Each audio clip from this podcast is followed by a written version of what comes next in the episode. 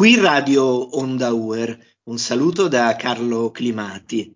Oggi è con noi la professoressa Giorgia Brambilla, eh, professore straordinario di morale della vita presso la facoltà di teologia dell'Ateneo Pontificio Regina Apostolorum.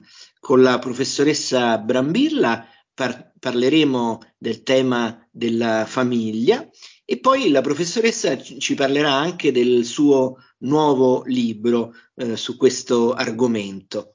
Volevo cominciare eh, proprio chiedendo alla, pre- alla professoressa Brambilla eh, quale valore ha la famiglia nel mondo contemporaneo, nel mondo di oggi. Un saluto a tutti, grazie dell'invito. Beh, intanto partiamo col dire quando è che qualcosa ha valore.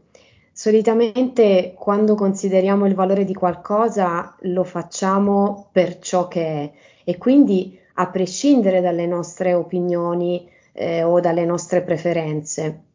Ma non solo, eh, di solito riconosciamo alle cose di valore un'importanza eh, che va oltre il tempo e lo spazio.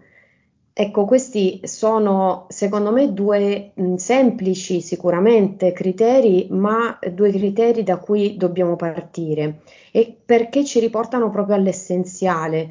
Eh, mi verrebbe da dire quello che eh, per Sant'Uperi è invisibile agli occhi. E, e l'amore, l'amore disinteressato, quello che si vive e si impara in famiglia, quello che la persona scopre attraverso il bene della comunione tra le persone.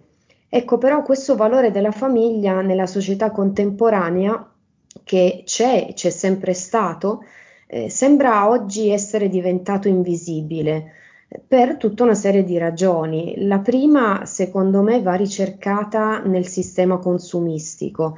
Eh, è un sistema questo che se ci pensiamo già di per sé ci fa smarrire no? il vero valore delle cose, perché è un sistema in cui conta solo eh, quello che mi soddisfa adesso, no? qui ed ora.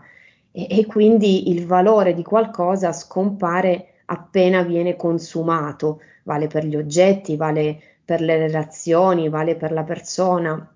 È un sistema in cui tutto scorre, no? un sistema in cui l'uomo è in perenne affanno, eh, sempre di corsa, eh, che va di desiderio in desiderio, eh, che eh, però, eh, passatemi l'immagine, un po' come in una ruota da criceti, no? sta sempre al punto di partenza della sua insoddisfazione. Questo evidentemente è proprio ciò che regge il sistema. Allora, la seconda ragione è strettamente collegata alla prima e risiede nel fatto che la modernità, non a caso appunto definita da Bauman liquida, eh, ha come parole d'ordine cambiamento, velocità, eh, provvisorio. Allora è evidente che questo stile influenza anche le relazioni, generando un'affettività debole, eh, potremmo dire priva di solidità.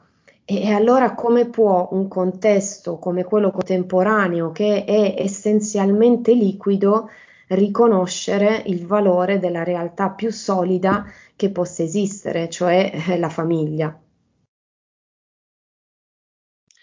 Ecco, mi sembra una, un'ottima analisi, partendo proprio eh, dal tema della società eh, consumistica che viviamo oggi. Volevo anche parlare con lei del suo nuovo libro. Sappiamo che ha scritto recentemente un libro sul tema della famiglia in cui certamente avrà anche ecco, parlato di questi argomenti e li avrà molto approfonditi. Ecco, ci può parlare di questo suo nuovo libro? Beh, allora, diciamo che eh, lo scenario che è un pochino, anche se in maniera molto semplice e sintetica, ho provato a eh, presentare, è uno scenario sotto certi versi anche preoccupante. Però c'è una cosa sorprendente, ovvero il fatto che la famiglia resiste.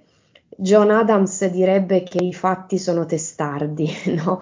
Allora è proprio questa testardaggine della famiglia eh, che un gruppo composto da alcuni docenti del mio Ateneo, che appunto è l'Ateneo Regina Apostolorum, insieme anche a vari esperti dell'argomento, ha deciso di studiare.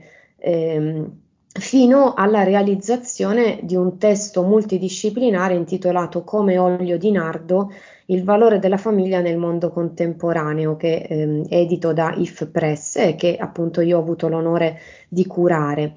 È un testo composto da quattro sezioni, filosofia e sociologia, eh, teologia e scienze religiose, vita e bioetica e psicologia e pedagogia.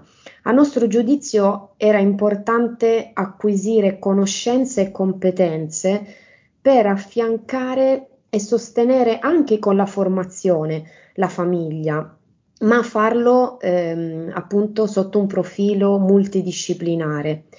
Ma il nostro obiettivo era soprattutto quello di contribuire a diffondere il buon profumo della famiglia. Noi abbiamo usato questa simbologia.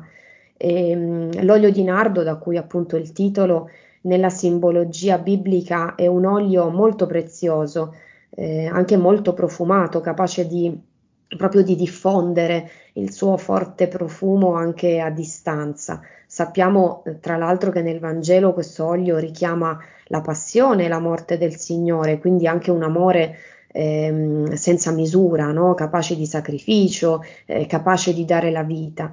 Ecco, secondo noi la famiglia è un po' come l'olio di nardo, è un bene prezioso eh, per l'individuo e per la società, è un bene che è diffusivo, non chiuso in se stesso e questo perché è proprio costituito dall'amore, quello vero, quello che genera, quello che resiste, potremmo dire, alle intemperie eh, inevitabili della vita.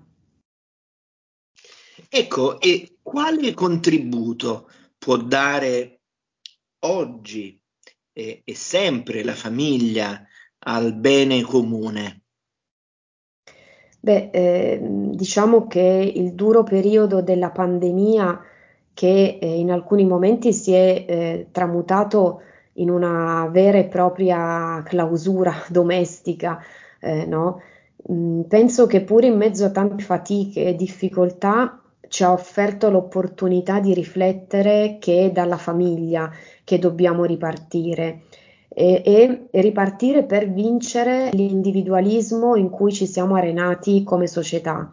E la famiglia è il luogo dove eh, si impara che si può realizzare il bene comune senza però soffocare quello personale.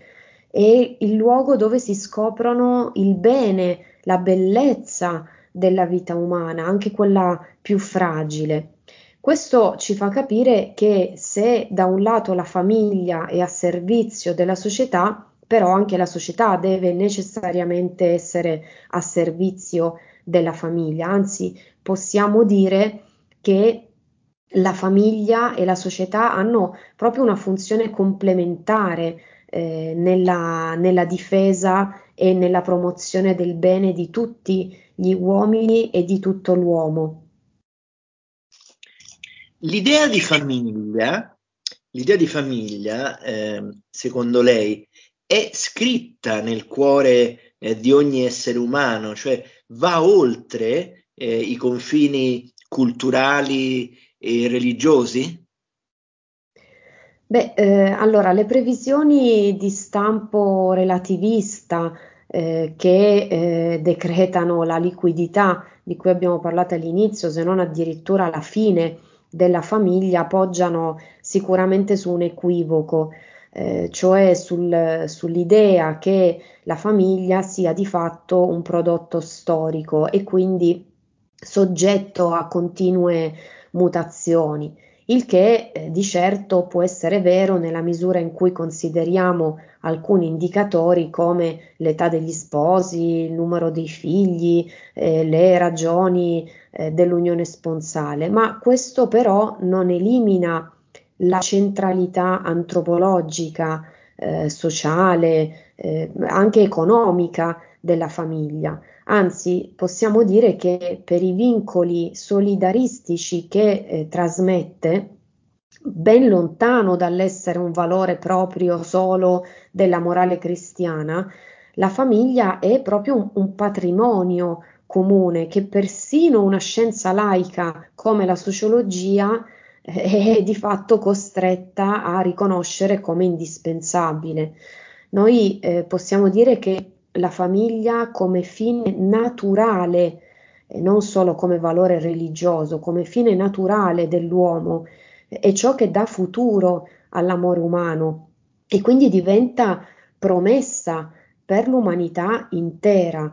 Eh, in altre parole, i beni presenti nella comunione familiare e quindi anche la verità e la bellezza che li uniscono sono talmente importanti per la vita dell'uomo che è proprio su questi che si gioca il futuro dell'umanità. Ecco perché allora, secondo me, parlare del futuro della famiglia non è tanto fare previsioni sociologiche, ma veramente offrire un lievito di speranza all'uomo del nostro tempo.